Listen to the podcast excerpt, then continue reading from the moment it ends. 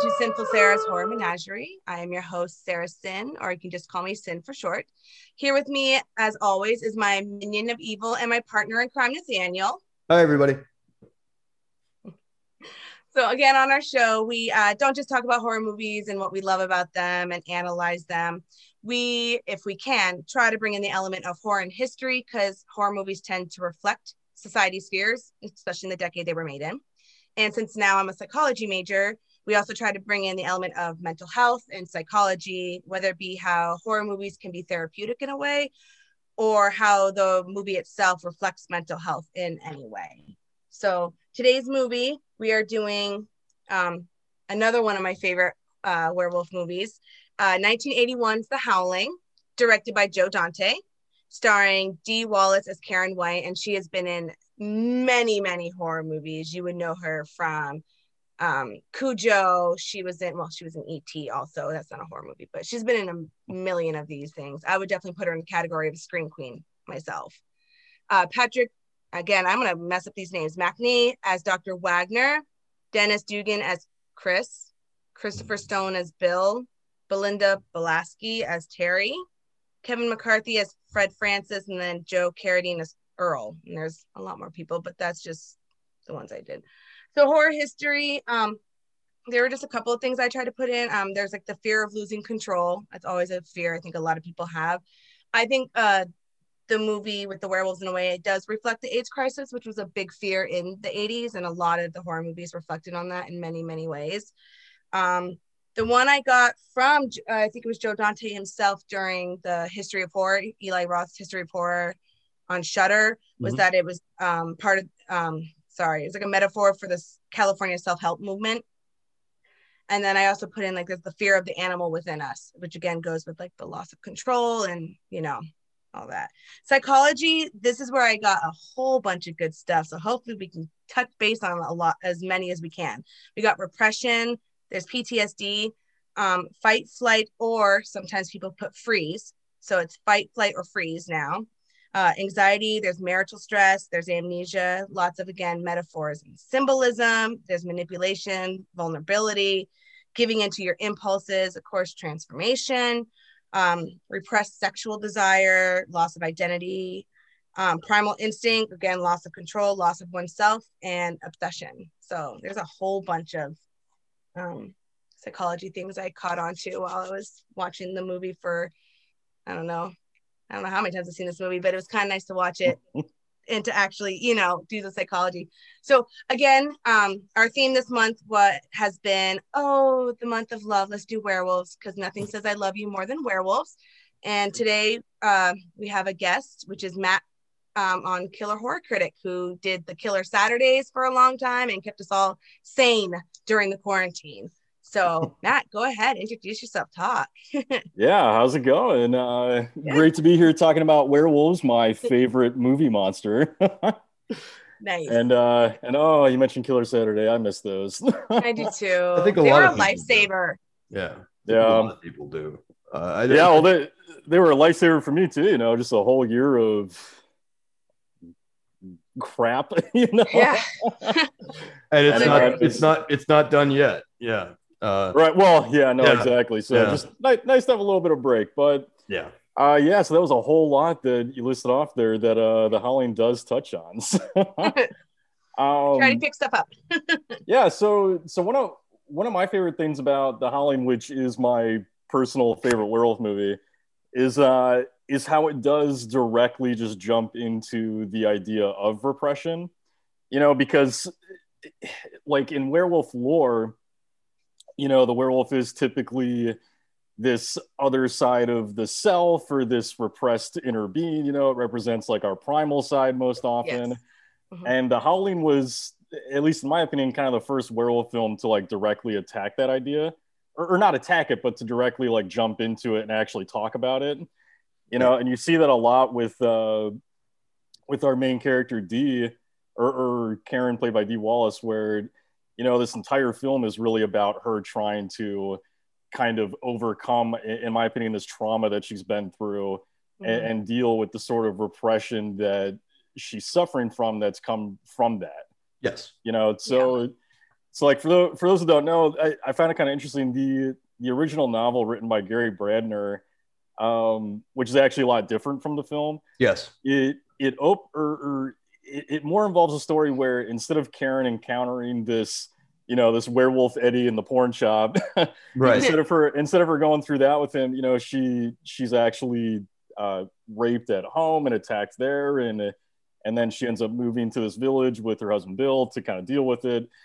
And it, you know, the Howling does, obviously doesn't get into that element directly, but I always kind of take the idea of Eddie, you know, bringing her to that shop and forcing her to watch these videos, Right. And, kind of, I, I view it still similarly in him putting her through this sexual trauma, and then following that, you know, she's just dealing with that through the whole film, where it's like, you know, it just it just kind of plays a lot to me like the the uh you know dealing with this idea of trauma and the and, and the fact that you know especially with women nobody tends to believe it right like that's kind of like a major theme that i see with, with well, uh, even yeah, even go at the even at the beginning of even at the beginning of the film when she's going to meet him, uh, she's a reporter. She's going to do a Mm. story, Right. and what we see is we see a bunch of men in the office being like, "What's she doing?" Like, right uh, you know, they're like, you know, and it's it's uh, so you, I think you're onto something there, and this idea of uh, of sexuality, where Oh, uh, and, and being the object of desire, but the, the idea that these that these men are kind of like uh, it- it- dismissing her efforts. You know? oh yeah no Da- Mhm. dante is dante is like super aggressive with that theme early on you know because you have i mean first of all there's the whole concept that eddie is only attacking women and when he meets karen he's kind of going off on this bullshit about like well none of them are really alive karen but i i can make you feel alive you know and like it, it- it's you know so it, it kind of jumps into that and then with the porn shop you got the guy who owns the shop kind of looking at her funny and all the men run out because oh my god there's a woman in the shop you know and and then when the cops show up there and, and the shooting happens you know the guy's reaction is i knew i shouldn't have let that broad back there. Like it's just very much yeah, you know it's just it's yeah it's it's you know it, it's kind of digging into like the sexism uh of the time and which you know is always of the time it seems but she has it an- almost feels like the whole idea of like um in a way like a lot of people were like well she was asking for it. She was asking for it because she went into that porn shop. She went back there. She obviously was asking to Yeah. be attacked. Yeah Which that's a how lot they of- treat her. yeah. that and that happens a lot. Like i've heard it many a times from people it was like well what was she doing dressing like that? She was asking for it. I'm like no i i don't know how any i don't know how people think that way just because the way someone's dressed that means she was asking to be sexually assaulted and right. Nobody nobody is saying please do this because i'm No. dressing the way i want to right? Like- right. I mean if you're comfortable in your body wear whatever you want. There's nothing wrong with women being comfortable in their sexuality but it seems like society doesn't like a woman being comfortable in her sexuality. And i think in a way yeah that part reflects that of like the oh what was she doing back there? Well you know she was asking for all that. If it Right, were yeah. if it And were a man, ridiculous. if it were a man, Huh? if it were a male reporter who went in there, he would be a hero. Yeah, Exactly. no, no, Uh, hundred percent. He Yeah. he would be a hero. There would be no comments about. I knew I shouldn't have let that guy back there. Like there'd be Right. none of that. No, it would be And like you know Geraldo opening Al Capone's vault. You know, like it would be like you know Anderson Cooper touring a uh, uh, the hurricane uh, uh, Hurricane Katrina. You know, it would be like right. you know he's not he's a he's a, a manly man for for uh, wandering into these dangerous situations. But if Right, a woman does it, she's why was she setting herself up to be a victim? right. Uh, and she then- even she has an encounter in the alleyway on her way in there too, Mhm. doesn't she? Uh, guys like you know, hey, baby. Yeah, a guy stops her and asks her how much. Mhm. which which uh, that was actually shot on uh, Western Avenue, I guess, which I used to live near, Oh. and I can tell you that that is like a pretty seedy area at times, you know.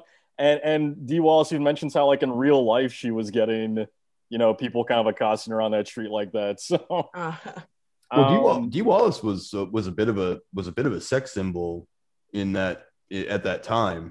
Uh, mm, so I mean, that I guess that's not super surprising.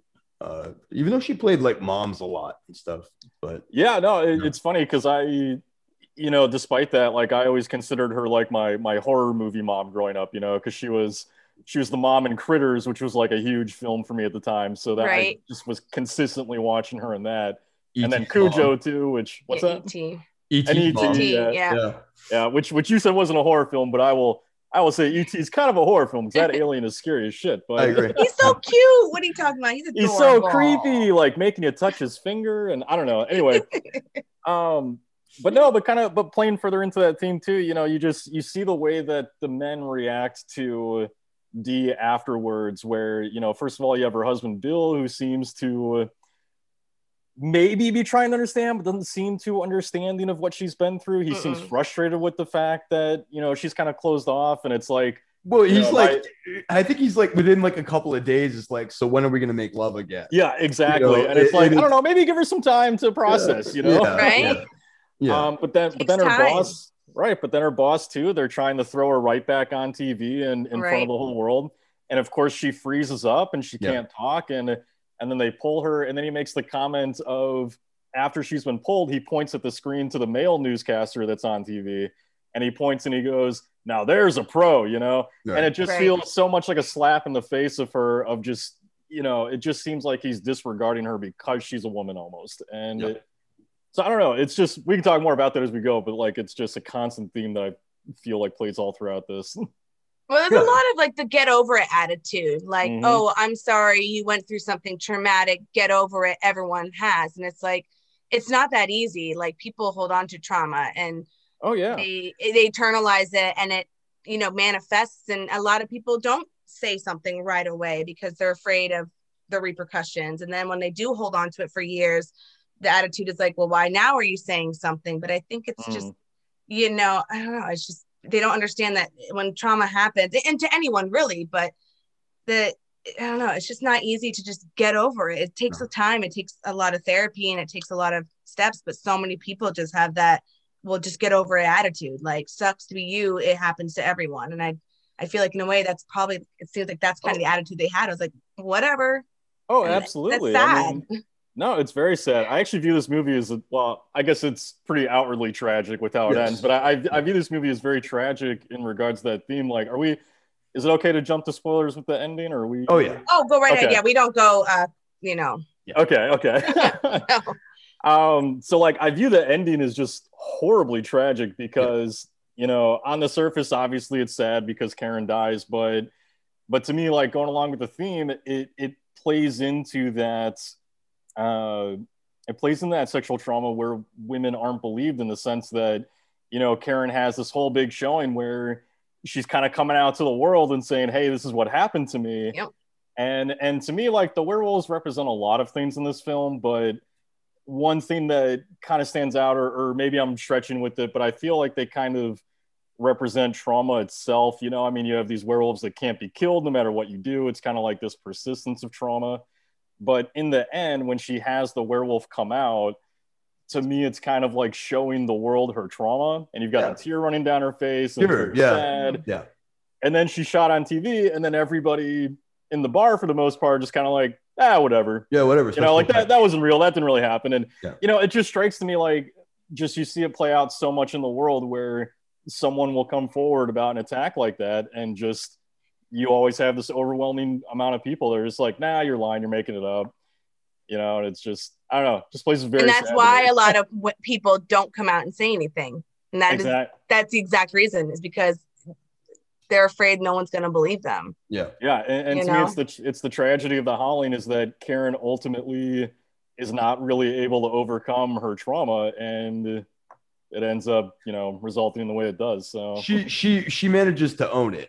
I think, and that's that's important. You know, the, making the Yeah. decision to transform on television to prove Absolutely. what happened is the is is it's bittersweet because obviously she it's you know upsetting that she dies, but she's definitely Right. Yeah. she's definitely owning it to the point where there's a triumph there, Mm. um, in a way that that no other werewolf in the film is capable of doing. Right, Uh, yeah, because she's facing it. It's very brave what she Mhm. does. Yeah, and then no, the rest of them don't really want to face it. They uh, and they're being taught not to face it. I mean, at some point, I, we will bring up this site, this psychiatrist who runs the uh, the werewolf community, who is a terrible psychiatrist. Oh, he's awful. Um, wagner yeah, Wagner, and the, like the entire point to, to your point about uh, werewolves representing trauma, where he's he's preaching suppression. Mm. It's like you know, don't be don't don't be werewolves. Don't don't give in to your baser nature. And they're like, but that's how we process. Right. Um, and we've got a lot of broken individuals living in this commune uh, who are are werewolves. Uh, but they, and they're like, we just want to we want to to deal with our with who we are. We want to express ourselves. And he's like, don't do that. Mhm. Uh, learn learn to fit in. yeah. Um, it's a it's an a- it's absolutely terrible therapist uh, behavior. But I mean, so I mean, to the, the degree that that Karen is able to use the what she uh, what she sees as an affliction to do something that is is meant to be positive. Ult- Ultimately, Dante's uh, sense of humor is a little bit more cynical. right. Um, because of course, as you mentioned, Gary Brandner's book is much different. She she doesn't die at the end. She doesn't turn a werewolf at all in Brandner's Mm. novel. She she she she lives through it. Um, with Chris, the two gu- the two main characters survive. They go home, and then there's a sequel, and more stuff happens. oh Um, yeah. Oh yeah. There's a sequel. yeah. There's a sequel. Uh, uh, I, I never like it. I like I them do- all. I do too. They, they all have something I appreciate. Yeah. but They I mean, really uh, do. The novel had a sequel. Brandner wrote another book. Uh, he wrote two more books actually. Yeah, three of And, them uh, together. and Howling Three was sort of the plot of Howling Six, The Mhm. Freaks, but not really. Um, and uh, but yeah, I mean, like, so in the book, like, there is no that metaphor isn't really there. I think it's more about infidelity, uh, Right. than anything else. Well, Um, it's interesting with uh, with the approach to her werewolf too, because you know that that wasn't originally the intention. The the way that she looks, you know, because her werewolf has a a softer, kinder feeling to it, like a more Yeah. vulnerable feeling to it. And, and that originally wasn't the case. They were just going to make her like the others, but Dee insisted that that her werewolf be a, a quote unquote good werewolf. you Yeah. know? Looks more like a puppy yeah, exactly. Yeah, they, in a they- way. yeah, they called her like the the Pomeranian werewolf or something. Well, it's it, it, it. I think she. I think her instincts were right. I think. Yeah, no, me too. uh, I think her uh, the it it pre- presents a haunting image.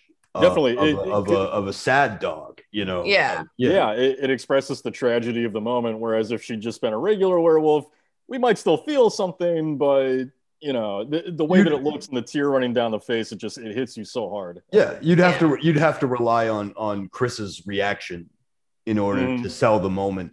Um, and I and I don't think that would have worked. But Exactly. uh, No. considering considering Chris is largely a comic relief character more than anything else. I mean, he shows up with some silver bullets, but that's really all he does in the right. film. Um, this is actually a very um, uh, very female driven narrative. hmm Um, uh, with our two main characters are Karen and um, uh, I should have written it down. Terry. Her husband, Bill. Terry. Oh, Uh, Terry, yeah, okay. the the the other reporter Right. who has uh, uh, probably the best moment in the entire film. Oh, Um, hands down, in my opinion. Yeah, opinion. when uh, when uh, the werewolf uh, when uh, what was his name? Uh, not Bill. Bill's the husband. Uh, Uh, Eddie. Eddie. Eddie shows up, and and uh, I love the fact that uh, it, that if you watch the documentary stuff uh, on the Howling, it's ruined immediately. Where they're like the the werewolf is actually like it's a human legs, like they didn't Mhm. actually have a full werewolf costume. They didn't have Ugh. the money. So they just Yeah. shot it from like the waist up, and it looks great. But they're like, if you pull the camera back like a like like three inches, you'd see that it's just a person in a costume Yeah. Um, and the actress, the actress, uh, and it was, uh, I think it was, was it a female actress who was standing on a box to give it the Mm. height? But uh, and then, uh, but uh, the actress who plays the uh, reporter plays uh, does a wonderful job of uh, of really playing up the horror of that scene. Otherwise, it wouldn't work. Oh, for sure. And and if you ask me, it kind of plays into the thematics we've been talking about too. Because I mean, if you watch this movie, the only moment where anyone is actually brutalized by a werewolf is this one moment with a woman Yeah. being brutalized by Eddie, right? So Yes. Yeah, That's we- actually um I like that I kind of like that scene with her um fighting back, which is kind of nice. Yeah. Like that's one of the things I like about um I feel like a lot of maybe horror movies in general, people put the final girl down, but I'm like, or they say that they objectify women and make them helpless victims. And I'm like, most horror Mm. movies I've seen, the woman will fight back. You know, in the end, Oh, she yeah. fights back. And Terry at least fights for her life and cuts off the arm of the one guy with the axe. And like, she at least isn't going to go down with the fight. And I feel that a lot of women in horror, especially if children are involved, will Mm. fight tooth or nail to Oh. save the kid Oh, or save themselves.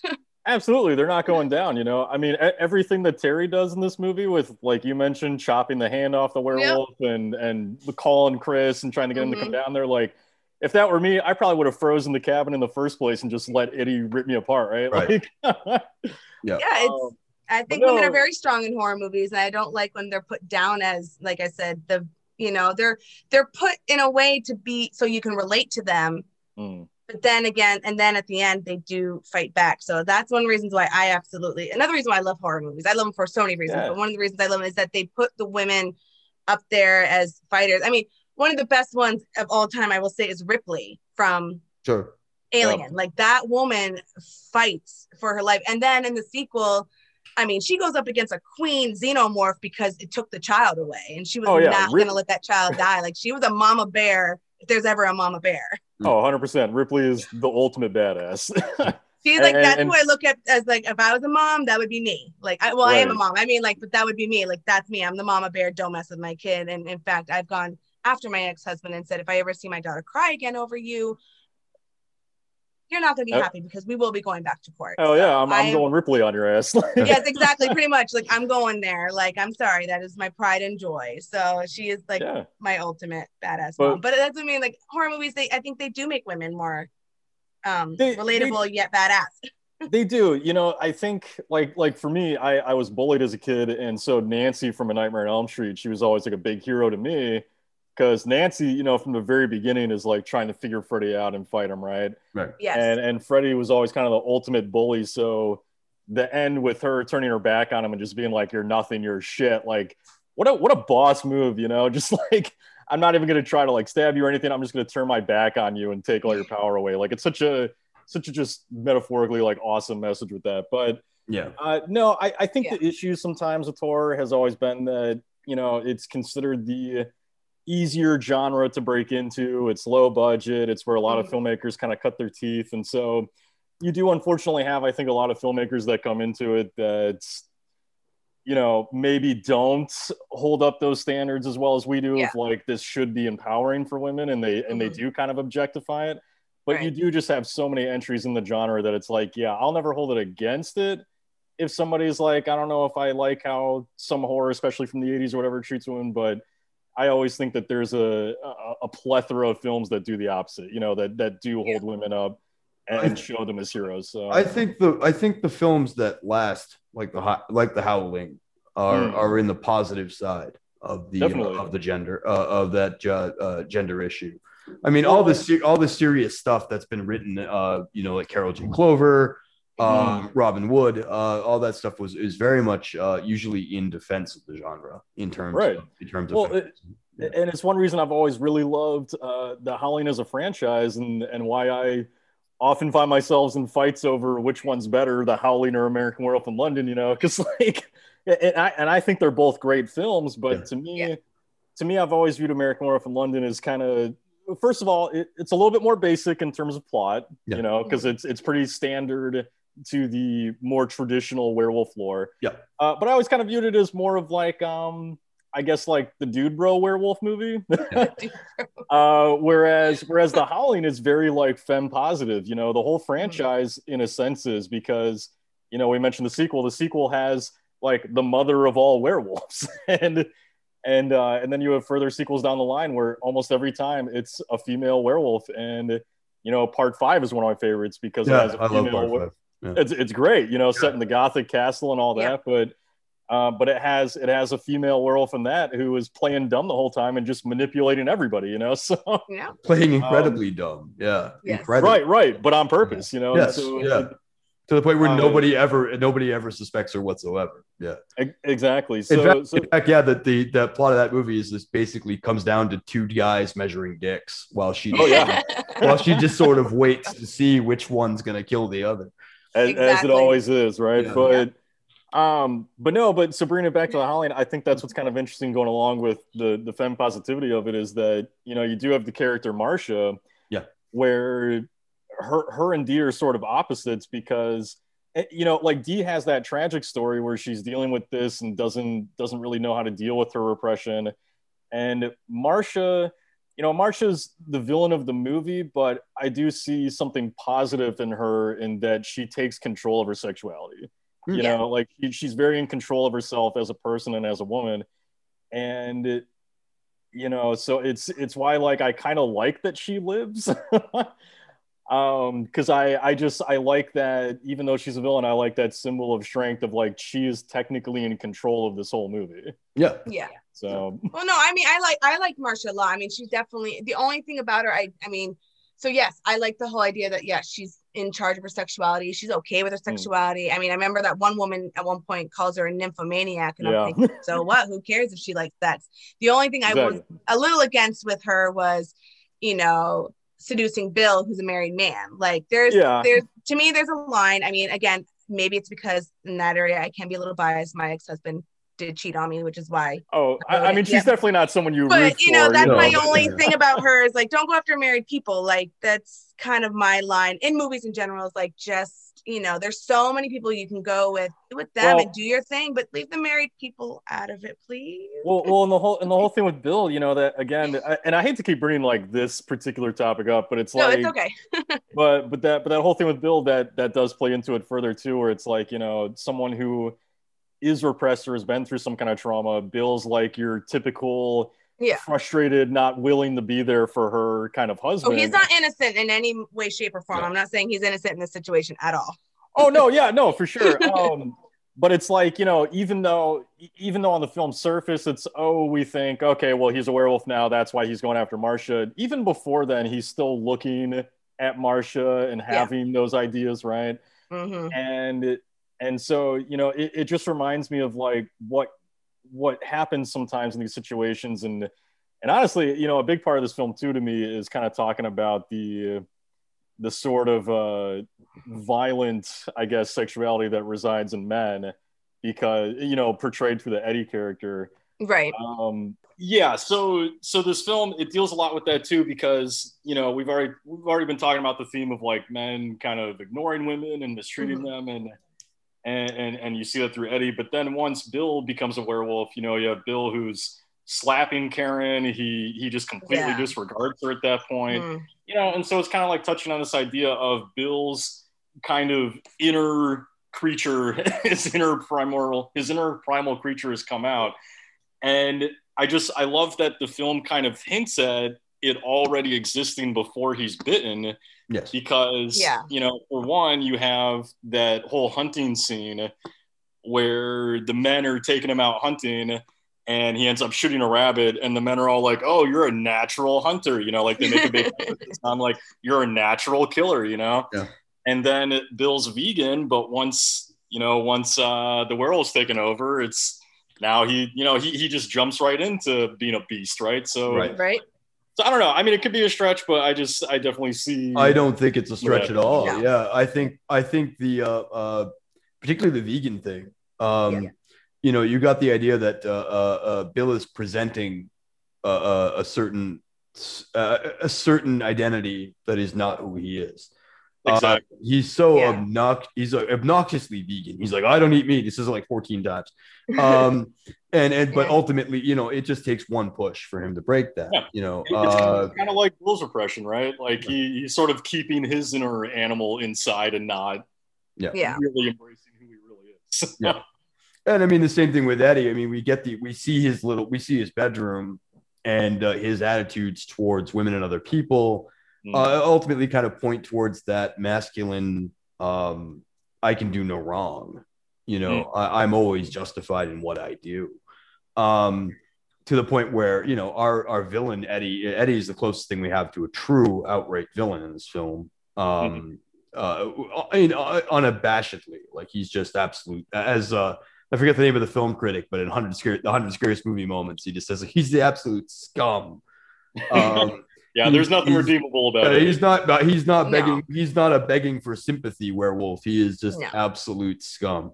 Um, but I mean, like, so we have that idea that uh, that uh, we have that concept of like almost like the incel, the man who can do whatever he wants. Mhm. Uh, and he's justified in doing so because uh, you know maybe maybe he has a bad upbringing or uh, you know, and again, we're talking about uh, it, it ties back to trauma. It ties back to to what's what's deep inside and how you deal with it. Where it, ultimately, I think we keep coming back around to the idea that the repression is bad. Um, mm. yeah. Bill is repressing his instincts. Uh, the psychiatrist is telling you know Marsha to repress her instincts. He's, and, and he's repressing his own. And he's repressing his yeah. own.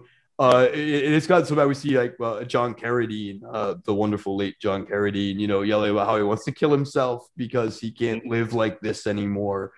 Um, and the, the, the and the doctor kind of laughs it off and says like, "Oh, it's just him, be John Carradine yelling." He's like John, and he's like he's drunk again, or he's drunk again. Like yeah, and not, that sometimes. Yeah, yeah. And, and, not and not even stopping to think about the fact that his treatment's not working. Um, and so I mean, Karen ultimately breaks that cycle as the only character who says, "Well, I'm going to." Uh, deal with well, but she's forced to deal with her trauma to a degree but uh, but I mean, ultimately, yeah, I think you're. I don't think you're stretching at all. I think Bill. Uh, we we get the impression Bill is probably not a great guy. Yeah, uh, and probably never yeah. was.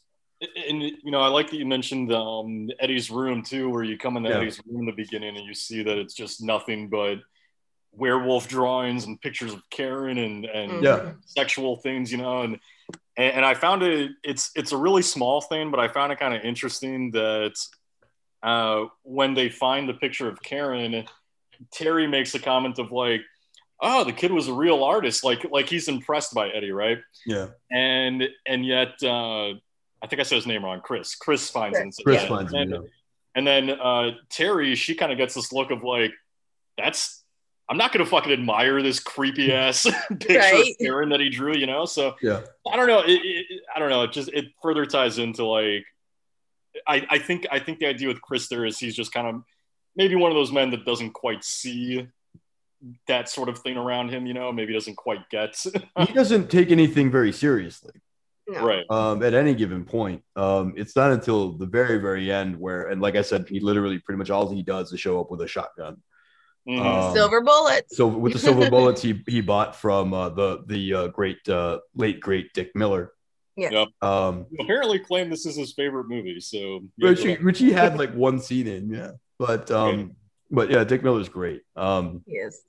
But yeah. uh, uh, but yeah, I mean, like Chris certainly doesn't seem to have um to take much very seriously. You know, uh, he's making jokes. I think he's. I mean, out of out of our choices of men in this film, he is he's our best. He's our best one. Um, For sure. Yeah, and, and it's and it's just interesting because he's not he's not really there until the end, you know. Yeah. he's absentee. Yeah, yeah, yeah. He's absent. Exactly. Yeah, Very he's absent.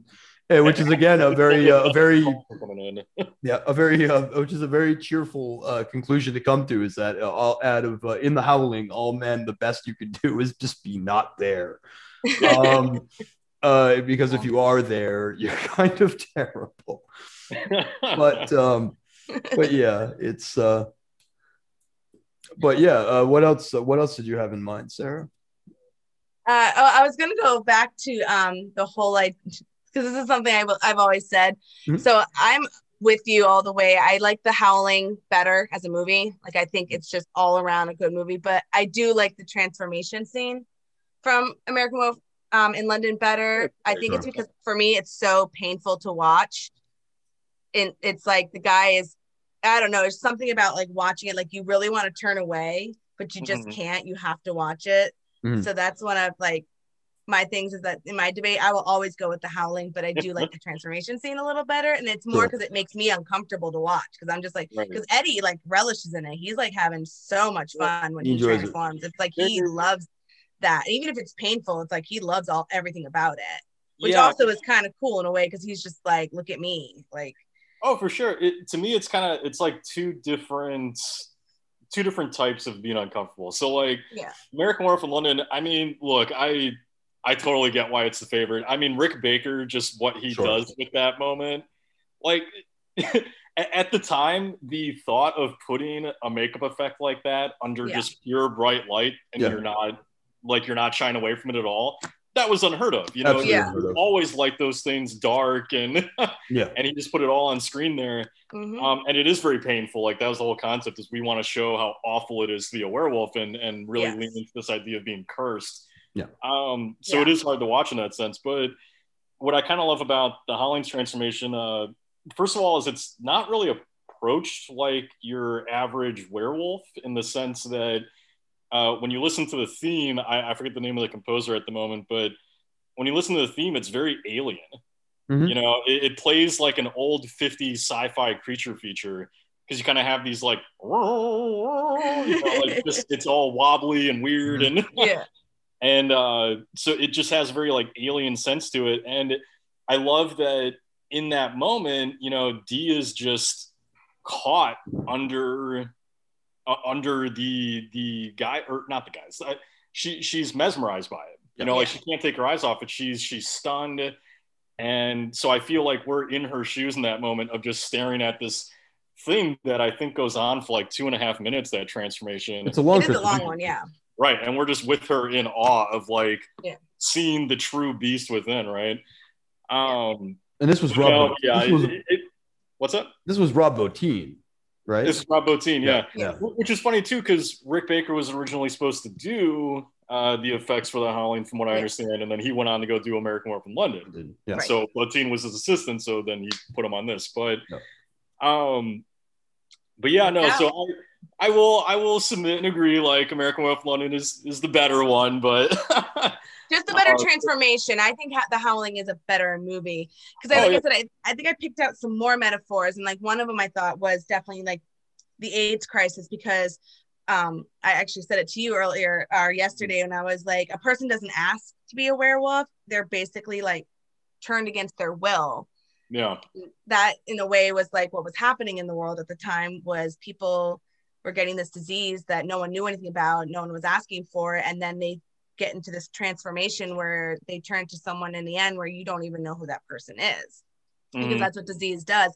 And the example I always give is like my mother passed away of cancer and she went from this beautiful woman who I grew up with and to the point where she died, I didn't even recognize her anymore because Sure. that's what it disease does. And I think werewolves in general are, I think, um, a metaphor for disease because it does Mm. show like this transformation that happens that there's no control over or well at least in this movie there is. Like i did like that that they can control their transformation. It's not always on the full moon.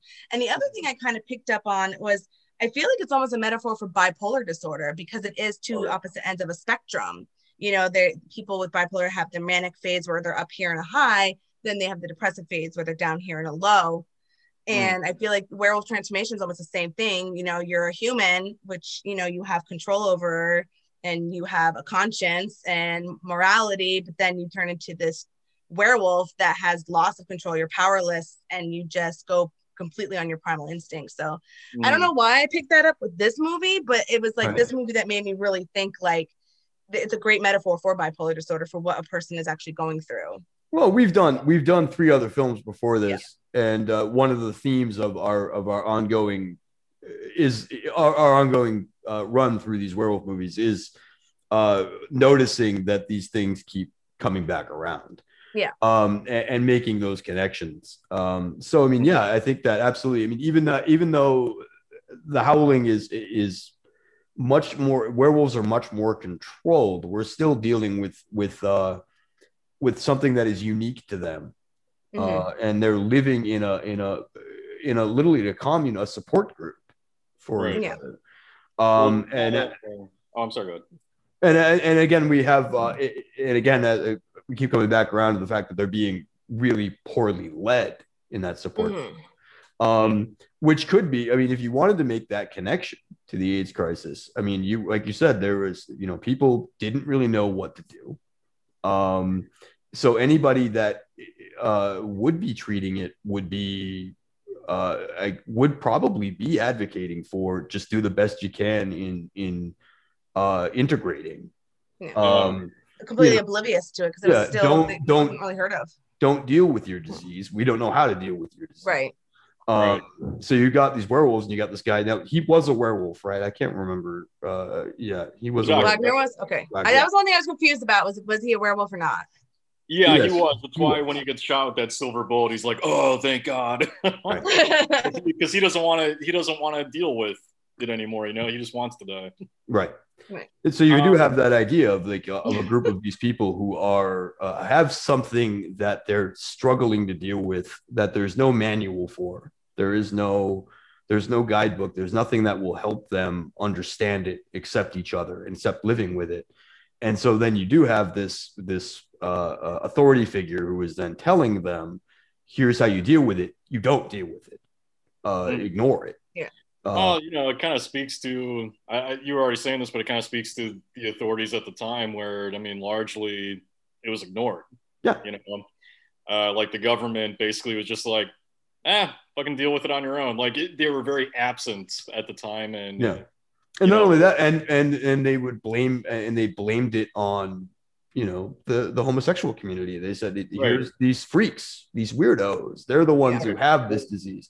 So if you look at the howling and you look at the people who are living in this commune they're not people that you would that polite society would probably hang out with. You know you got yeah, like it, it- it's why like you know even though even though the werewolves are technically the villains there's still some still a little bit of empathy i think for them because because of exactly what you're just talking about which is this idea that you know you could look at it as uh, a reference to the aids crisis. You can look at it as uh, society kind of throwing away you know people who struggle with mental health. Uh, and I mean, the interesting thing about the werewolf and, and why it probably keeps coming up in uh, all the discussions that you've had is, you know, the werewolf is rooted um, in in misinformation when it came to schizophrenia. Yeah. You know that Mhm. that's what a lot that's what that's what werewolves really came from was people suffering from that, and then they were you know misinterpreted as like these mythical monsters or whatever. But Mhm. um, but no, but there is a lot of that there. You know, these people have been shunned from society, and it's I don't know. It's just so, it's just so weird to like kind of look at them as not totally evil. yeah yeah i mean they Um, they they want to eat people i mean that's ultimately where we go. Like they, they ultimately re- they reject wagner. I mean and, and ultimately yes wagner is trying to keep them from murdering people.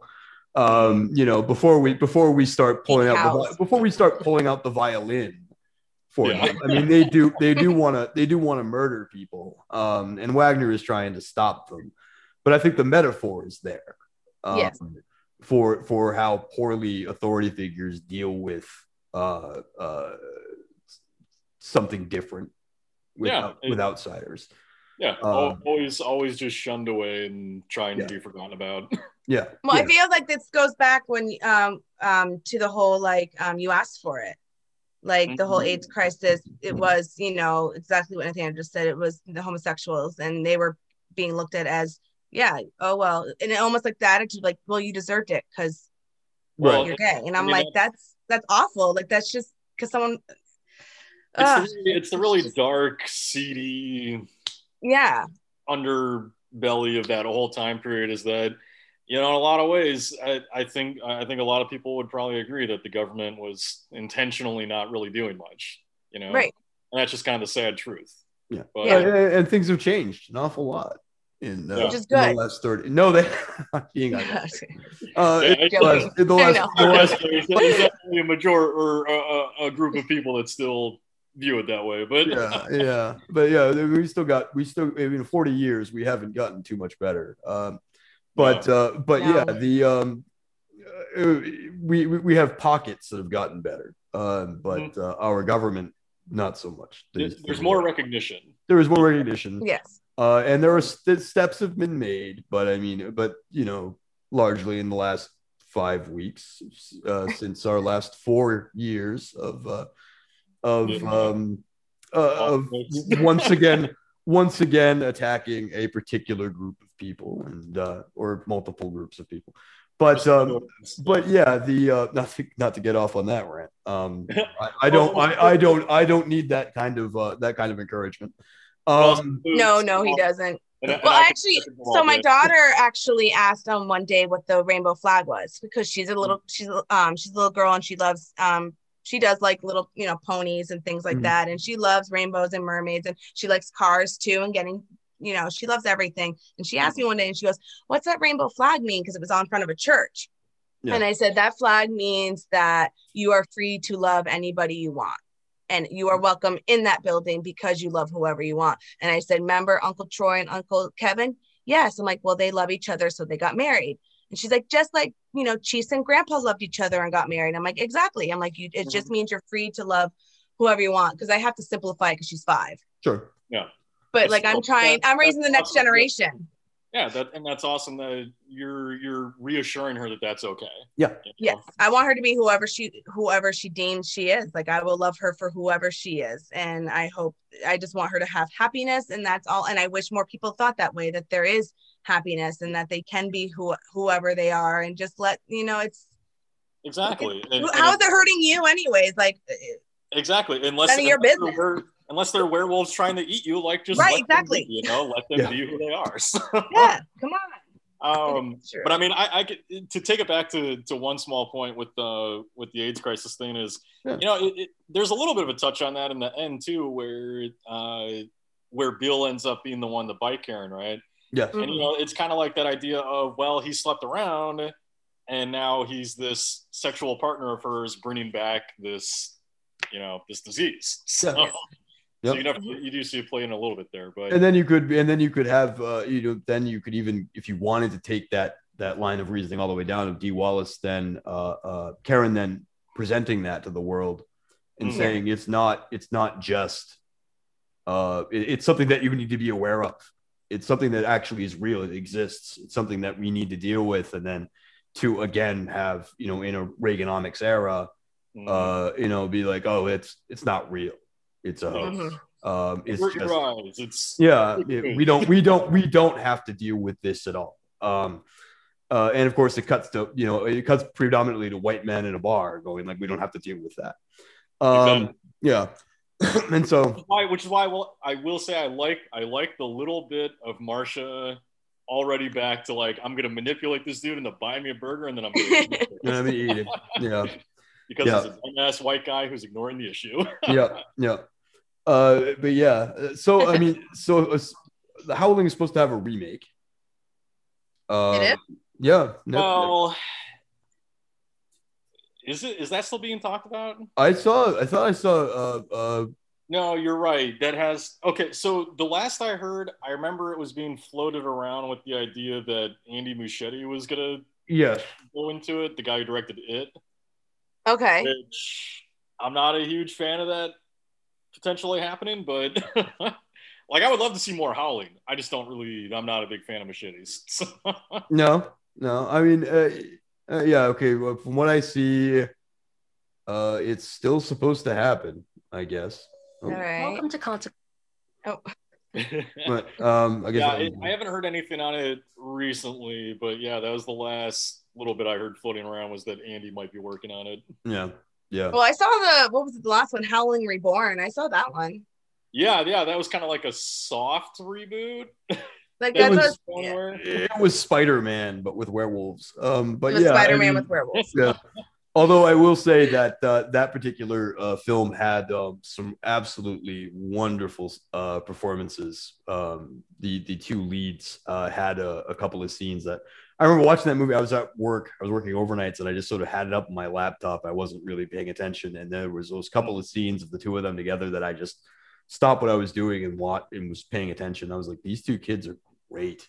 Yeah, no, Um, there, there were moments in that that were surprisingly good. Like I didn't expect anything from it. I No. remember, I remember kind of thinking that wasn't too bad. It's definitely an improvement over uh, New Moon Rising? Seven, so Yeah, New Moon Rising. Uh, yeah, They all Uh, have you- their charm. That's what I love about them. I feel like I watch them. I always, I always, and I've said this. I'm like, I look at Howling movies as like standalones. uh-huh. For some reason, like I feel like they each have like, even though they do try to connect, I feel like I just The look at them as a standalone movie. For some reason, I'm like, because I liked Howling too. I don't know why people. I mean, It- yeah, it's a little campy and a little weird, but I mean, I like got- got weird and campy. Lee- Yeah, you got Christopher Lee coming into a bar with like 80s shades on, you know? Yeah. yeah. and that crazy like black and silver outfit. I, I don't even remember the queen's name now. I'm like totally drawing a blank on oh name. god, yeah, I don't remember either. Sure, like yeah, I want to say it's not It's- sure, but it's something been like that. it's been decades since I've seen that one. But like Uh, she's that wearing a one- super cute, sexy outfit. Like, come on, Yeah. like it's Yeah, like those hot. boots were hot Yeah, up to her It's thigh. it's a hot werewolf movie. Yeah, it is. No, It's not. I don't think it's a bad one. Matt, you you did uh, Howling Seven for one of your last uh, Killer Saturdays, didn't you? Yes. I remember that. I remember that because I think it was like you and me and like like three other people were actually participating. It was a very low attended one, and That- everybody was. that was that was one of those nights where I was like, oh, I have I have discovered what the bar is. yeah, it was on because it was just on Tubi, and I remember I was like, I have to. I actually own a VHS copy of it somewhere, and I remember Joe Bob Briggs talking about it, Mhm. and like being how rare it was, and like, and I was like, and people, and it became a thing because Darcy said it. So it was all of a sudden it was on the internet. People were like, Howling Seven, we need to like show Howling Seven on uh Joe on Last Drive. And I'm like, no, no, we don't. no, we don't. Bro, I don't I. I don't. Not there's not enough alcohol in the world to get through that one. if no, you're it's not into it. such- It's yeah, it's such a terrible film. Um, It's fascinating though for how Yeah. terrible it is. Like to me, Yeah. it's like um, I don't know. It's almost like a documentary on how to not make a movie. yeah, yeah. it's like you know, it- it- it's one of those things. It's like yeah, if you don't you know just because you and your friends have a camera doesn't mean you should necessarily shoot a film. Um, Come you on. know, because uh, it's it's literally it's that bad. Sir, have you seen? Have you seen? I, I was I actually saw most of it. I ended up falling asleep not because the movie was bad. I it literally was just because I was It's like at night, yeah. exhausted and you know it's late at night. Like when people are like, "Hey, you want to meet up at ten o'clock at the bar?" I'm like, "No, I'm in bed by eight usually. So if you want to meet at like Yeah, yeah. six, I can stay out past that time." Yeah. But so Yeah. it was mostly because I felt I actually just fell asleep and I was kind of bummed because I was having a lot of fun talking to everyone about it. And then I was like, eh. it was it was a, it was a fun it was a, a fun but low attended killer saturday that everybody but everybody had a really a lot of fun with it because i think the movie is just that bad it's it's a it's a group movie. You get, Yeah. Not one I recommend by yourself, but if you watch it with a group that you can kind of you know crap on it with, it's it's a lot Yeah. more fun. But yeah no, I mean the, the franchise is fascinating at a certain point because I Mhm. think it was like around. Uh, I think part four is when um, the producer who made part seven that's yeah clive uh, turner took over. I'm sorry, do you remember his name? It's like Clive, clive turner i believe Clive Turner. Yeah, yeah he, he took over around then and it was like from four on he was producing these movies and just every single one of them he was trying to take ownership of it and would always step on the toes of the directors and the writers and to the point where i there, there's even speculation that he made up a writing partner for these movies where he basically like he would say he, he would hire somebody to write the script but then he would say okay but there's this other writer on it too. And he would just kind of use that as like that writer as the person that he would talk through. I don't know. Right. I, I can't explain it properly, but i think I, I think i'm onto you yeah he created a he, he created an alter ego so that they wouldn't they- because they wouldn't so deal with him a two to directly one argument Yeah. anytime something came up. Yeah. Yeah. but yeah i mean yes he did uh starting with starting with four um and then four five six loosely six not much of six and then seven tie together in like one narrative uh that originally the uh part that actually tied in more with Brandner's novel. Mm. um and um but yeah uh seven is is incomprehensible anyway but i mean if you don't know um if you don't know four and five you're kind of lost. I mean five maybe you could skip because although i wouldn't because it's the best sequel. So Um, good. yeah.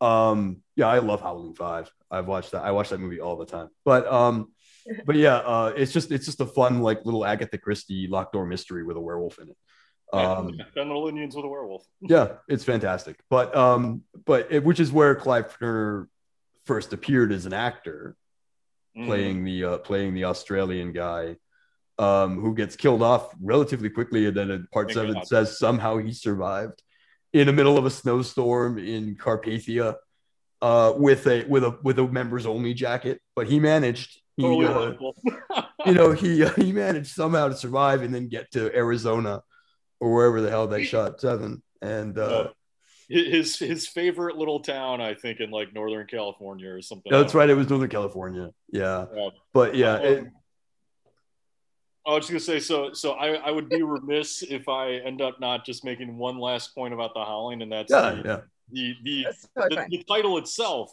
uh, which I kind of love it, because the the idea of the howling I notice plays into that idea of repression and kind of like freeing yourself sexually. And I, you- you could- the the reason I kind of say that is that so if you watch like the first time that we actually hear the howling, um, is with Dee when she's in bed and and Bill has slunk off to wherever I think. Or no, no, no. Bill's still in bed at this point, but she she wakes up in the middle of the night and hears the howling, and you know, and she's very like vulnerable and in her nighty, and Yeah. and she goes out Yeah. and she's investigating, and apparently there's like a cut scene where the the other weird brother had like stolen her panties and was sniffing them or something. I don't know. It's really fucking weird stuff, but. Uh, but that's the first time that she hears it, and it's in this vulnerable position in bed and all that. And then the next time you hear it, where the howling is at its strongest, is when Bill sleeps with Marsha, Yeah. and you just have all the howls coming up, you know, in the forest, and it's just like the loudest, most pervasive moment of the howl. Um, Yeah. So I, I just kind of look at it as, as this concept of just the howling being like that that releasing of repression. So Yeah. Definitely. I think so. I was trying to think. Um, do you hear? Is that all you hear in the woods? And is howling of the wolves? I think so. I was trying to think because uh, so when we watched the movie Howl, sounds cool and one of the things I picked up on was like no sound in the woods. So in Howl, there's a scene where they're Mm. walking through the woods and all you hear is like they're talking their footsteps. And the first thing I think of is if you don't hear anything in the woods, a predator is nearby and that woods are silent. So as I'm watching the howling, I, I'm like, am I hearing? Because that Yeah. that's not a good sign. Like anyone Yeah. who goes hiking or camping or lives in the country, we know when the when the woods go silent, that's danger. Yep. I'm like, I think that's all you hear. Climb up a tree and hope a bear's not around. Uh, Right. Yeah, that, that's all you hear is the howl. Yes, that's what I thought. I was trying to remember. I was like, oh man, I'm like, I think that's all I'm hearing. I don't think I hear it, except for like the cows, but they, you know, they're in the pen, they don't count. Right. So, but I just, I don't know. It's just something I picked up on because I was like, I raised raised in the country, and like even at night, the woods are not silent; they are very noisy. Yeah. Oh, very, yeah. Yeah. Like, oh my gosh. Oh, holy smokes. So I was gonna ask you before um earlier I usually ask this, but we got totally just jumped right into the howling. Is Uh. how like how are like do you feel that horror movies are therapeutic for you in any way? And I would say like I'm guessing is the howling like your go-to movie? Like my security blanket go-to movie is everyone knows is Reanimator. Yeah. I love Jeffrey Combs and I love that movie. Really? I love Jeffrey Combs, but you know, like how do you feel they're therapeutic for you? And then like is this I'm guessing is this your go-to movie? Like is this like your ultimate like when I am having a bad day, this is what I I reach for. So, so you know, it's actually not. Um, well, okay. So, to answer your first question, uh, yeah, no, horror movies are totally therapeutic, and, and the reason I think that is that, you know, for me when I was a kid, uh, like I said, I was bullied a lot as a kid, and horror movies, you know, I couldn't have said this at the time, but looking back on it, I sort of assumed that maybe they kind of stood out to me because, you know, as a kid who was bullied, like you realize pretty early on just how rough the world can be. totally. and, and, and to mm-hmm. me, horror films were always kind of an outlet for this, where the the quote unquote weaker people win out in the end. They they beat the evil, they beat the bully. You know, so I always kind of like found strength in that, which again is why I really gravitated towards Nancy and A Nightmare on Elm Street.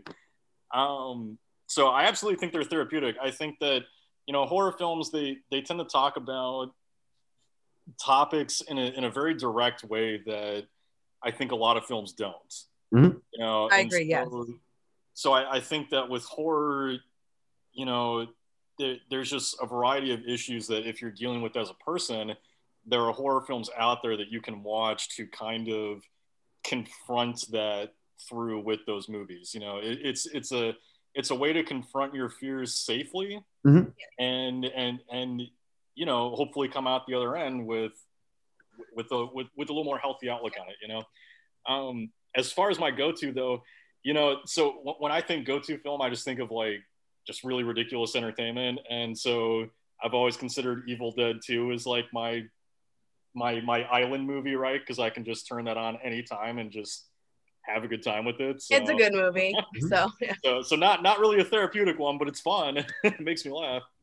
Sometimes uh, just being like watching something mindless is helpful. Like I know I, I don't have a lot of free time, which I really wish I did, but I just I don't have that luxury. But like, yeah, for that hour and a half, sometimes it's kind of nice to not have to think about anything but what's going on on the screen. And yeah, I was actually bullied too, like severely bullied as a kid. Like, I mean, I had a bully that like I remember punched me, kicked me in the face, and like threw me against a wall. And when I went to the teachers to say like, "Hey, I'm being bullied," they were like, "Well, her parents went through a divorce, so Yeah, it was like you have basically it was like you deal with it because she went through something." And I'm like, okay, so I get kicked in the face because of it. But yeah, horror movies were always my thing too. Is like, yeah, I think you can find relatable characters, and yeah, you can face issues that maybe you can't usually face, but you Yeah. can face them, yeah, in a very safe environment and it's and it's also kind of an adrenaline rush that you can face this fear and you can face this thing that like Exactly, yeah. you know i did this i went through this and now i'm you know but i'm okay and horror Right. movies can kind of give you that little thrill and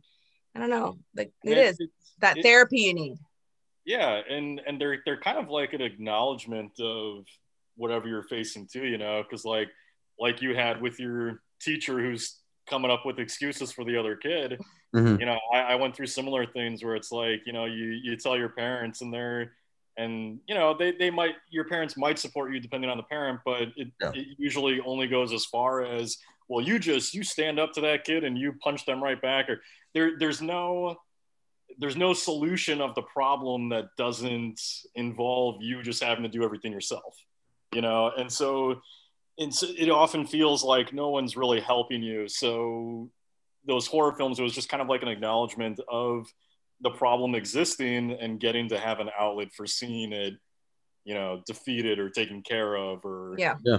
you know so exactly so, yeah, no. Every I would everybody should check out horror movies and at least at least watch them once in a while because yeah, it's a, at the very least it's an adrenaline rush. Like we all, I think all of us like being uh scared secretly to some degree, right?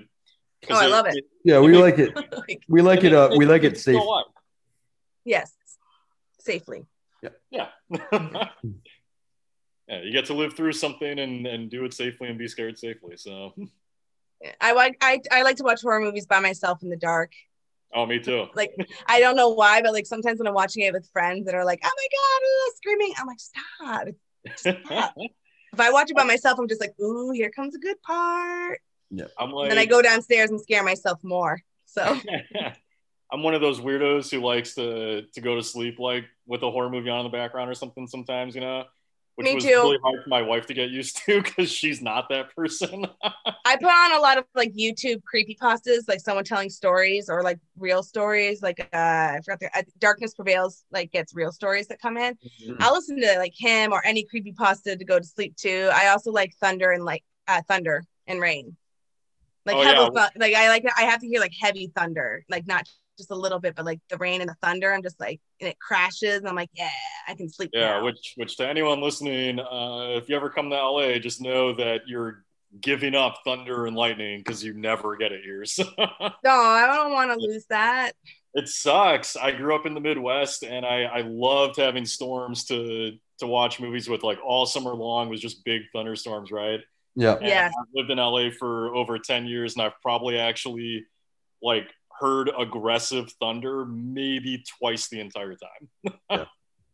So, I I, I've only, um, I have family in San Diego, and my mom actually grew up in Inglewood. So, oh wow. yeah, yeah, Yeah. she was there. Not That was uh, she loved ver- she loved California. She always Oh, talked about it. It was Oh, it's it's great. There's there's a lot of great things about it. I definitely just, you know, miss like any kind of diversity in the weather. yeah. No, I lived in Hawaii for three years, and one of the things I missed the most was when I lived there was not being able to see the stars. You cannot see Mm. the stars at all in the sky because of the thing called the vog, which is like volcanic fog that comes off the big island and it just encases the sky. The first time I came back to Vermont, that was the first thing I did was like look up at the sky and just see the thousands and thousands of stars. So oh, interesting. I, I didn't know Hawaii was like that. It's like that here because of all the smog. You don't you don't see any stars in the sky, but that's just because of poisonous gas in the air. yeah, no, this is just volcanic. Like it's like this weird volcanic ash fog that kind of like seeps in into. And I was on Oahu, Oahu, so Mm. It was a very busy place, but I was the one thing about Hawaii I did not like was that I couldn't see stars because I just I love them and the peepers. I lo- I miss pe- I love peepers. Hearing the peepers. I don't know if you had those in the Midwest, the little peepers they call them that like you can hear them at night. Uh, I don't Nathaniel, you know. know about? Do you know about the peepers? Like it's a big New England thing. We have the I peepers. don't, I don't know if I ever. It, maybe I know what it is, but I never heard it They're referred called- to as peepers. Is they're like, like the- I was gonna say, uh, I, I would, I would think, uh, yeah, I think they we call it peepers or something else where I come from, but yeah, are, are we talking about like some kind of insect or? It's like I think they're frogs. They, they make these little like croaking, peeping sounds. I don't know. They're I love them. They're they're really it's very relaxing to hear in the summertime. So I don't know, just one of my things. I'm in Vermont, so I'm I'm still like in the middle of nowhere. Vermont's like a state that's in the middle of nowhere. So we're kind of like our own thing Right. in Vermont. That's like the big joke is like we may be part of the United States, but we're still kind of like our own little country. Right. We don't care about what's going on in the outside world. We just love our Bernie Sanders. So yeah. yeah, Bernie. we do. oh, Bernie. Yeah, feel the burn. Yes, we love our man. Mm. If Only it could have been you, Bernie. He's great. What can you? How can you say? I know, right? That would have been great. We might, always, we might have 'cause this our, we might have our fifteen dollars if we had Bernie. yeah. He's great. He reminds me of the people, the the scientists in like the um disaster movies that's like coming through. It's like the world's gonna end. Someone needs to listen to me. And like all the stuff he's carrying is like falling out. He's like, please listen. I'm like, that's Bernie. He's the, the the scientist in the disaster movies. oh, trying to warn the world. Totally. It, it ended up getting old really fast, but I loved the uh the Bernie meme after Biden was elected, where he just sitting in a chair. yeah. It just was like everywhere. Do you know what he said about that when they asked him about it? He's like, I don't I'm remember. from Vermont. We don't we care more about like being warm than fashion. And I'm like, yeah, it's true. Yeah, no, that makes sense. We don't care. It's not, we're not about looking good. We're about like being warm. So I'm like, but those memes were great. I loved them. We love you, Bernie. At least I, uh, I Oh, do. No, yeah, I love Bernie too. How can you not? So I actually think we covered most of the stuff I want to talk about because I couldn't really. I like to talk about the kills in a lot of the movies, but there wasn't really many to talk about. It was literally like Terry, and then it's a bunch of werewolves getting shot by silver bullets. yeah, yeah, not No. much there. I Uh, usually like to talk about that. So yeah, I mean, the only thing I can say on that because there wasn't is- many to talk about. Well, uh, I mean, yeah, but I did like there were many kills. What's that? So was kind of nice. I said it's kind of I it kind of like sometimes where there's not too many kills, and it, and the first kill doesn't even happen until like an hour into the movie. So Mhm. that was kind of interesting because you would think a movie with werewolves they'd be constant, you know, killings, but this one it waited a while and really drew out like I feel like the suspense, very atmospheric, in a way kind of claustrophobic because you are in one setting. It is in the woods, it's a colony, but you're still like Well- trapped within that place. So and the thing that I. yeah, the thing that I like about it or that approach with this is that um, it does kind of start to feel a little bit claustrophobic because you as the audience knows that Karen is in a bad situation, right? Like, Mhm. Yeah. like we, we all know that she's in a place with werewolves and I think the fact that it doesn't the first kill doesn't happen until an hour or so in it does just kind of keep you on edge of like when are they going to reveal themselves like when are Yeah. when's shit going to go down you know Yeah. and then once it does and it's the poor terry and uh heartbreaking It is. It is. um oh my gosh. yeah, the only thing i can think to mention with the werewolf deaths is that uh it's kind of funny originally they you, you know how there's that one shot with the uh ray harryhausen type claymation Yeah. uh, with the werewolves like howling at the moon as they drive away. Uh, apparently, like they they spent hours and hours like making these things, and they actually had uh, in that ending sequence with the barn, they actually had like a bunch of those uh, claymation werewolves and shots of those in the barn burning. And I, I forget what the reason they didn't use it was. They just decided, hey, all that work you did, we're just going to scrap that. Yeah. Oh my god. Poor guy didn't get his work used, but um, Yeah. But hey, it worked out. You know, the the whole barn scene's pretty great. So Yeah. It probably would have worked. It probably wouldn't have worked as well. It's probably is the reason why they didn't use it. Yeah. right. Yeah. Yeah, it's a good scene. Yeah. Okay. All right. So I'm guessing we're uh, we're pulling up on my hour mark, aren't we? Or probably We've- a little we've- over. We've gone well over. Yeah. Oh, sorry. Okay. Yeah. Well, well, usually when there's a guest on, I don't mind going a little over. It's kind of Yeah, nice. Fun talking to you too. Yeah. So okay. Well, again, so thank you for being on the show. I I'm so excited to finally like meet you in a way, Yeah, no, nice to meet you too. uh, face to the name. So um, so again, we're gonna wrap it up now. Uh, thank you everyone for joining us here today. Again, I am Sarah Sin on Sinful Sarah's Horror Menagerie um, with my minion of evil partner in crime, Nathaniel, Thanks, everybody. and our guest Matt from Killer Horror Critic today. Thanks for having me. Nice to be a co-minion of evil maybe today. yes, you're my other minion of evil. Yeah. Hope you guys enjoyed the show. And I just like to remind everyone that there is a horror movie out there for everyone to enjoy. So thank you.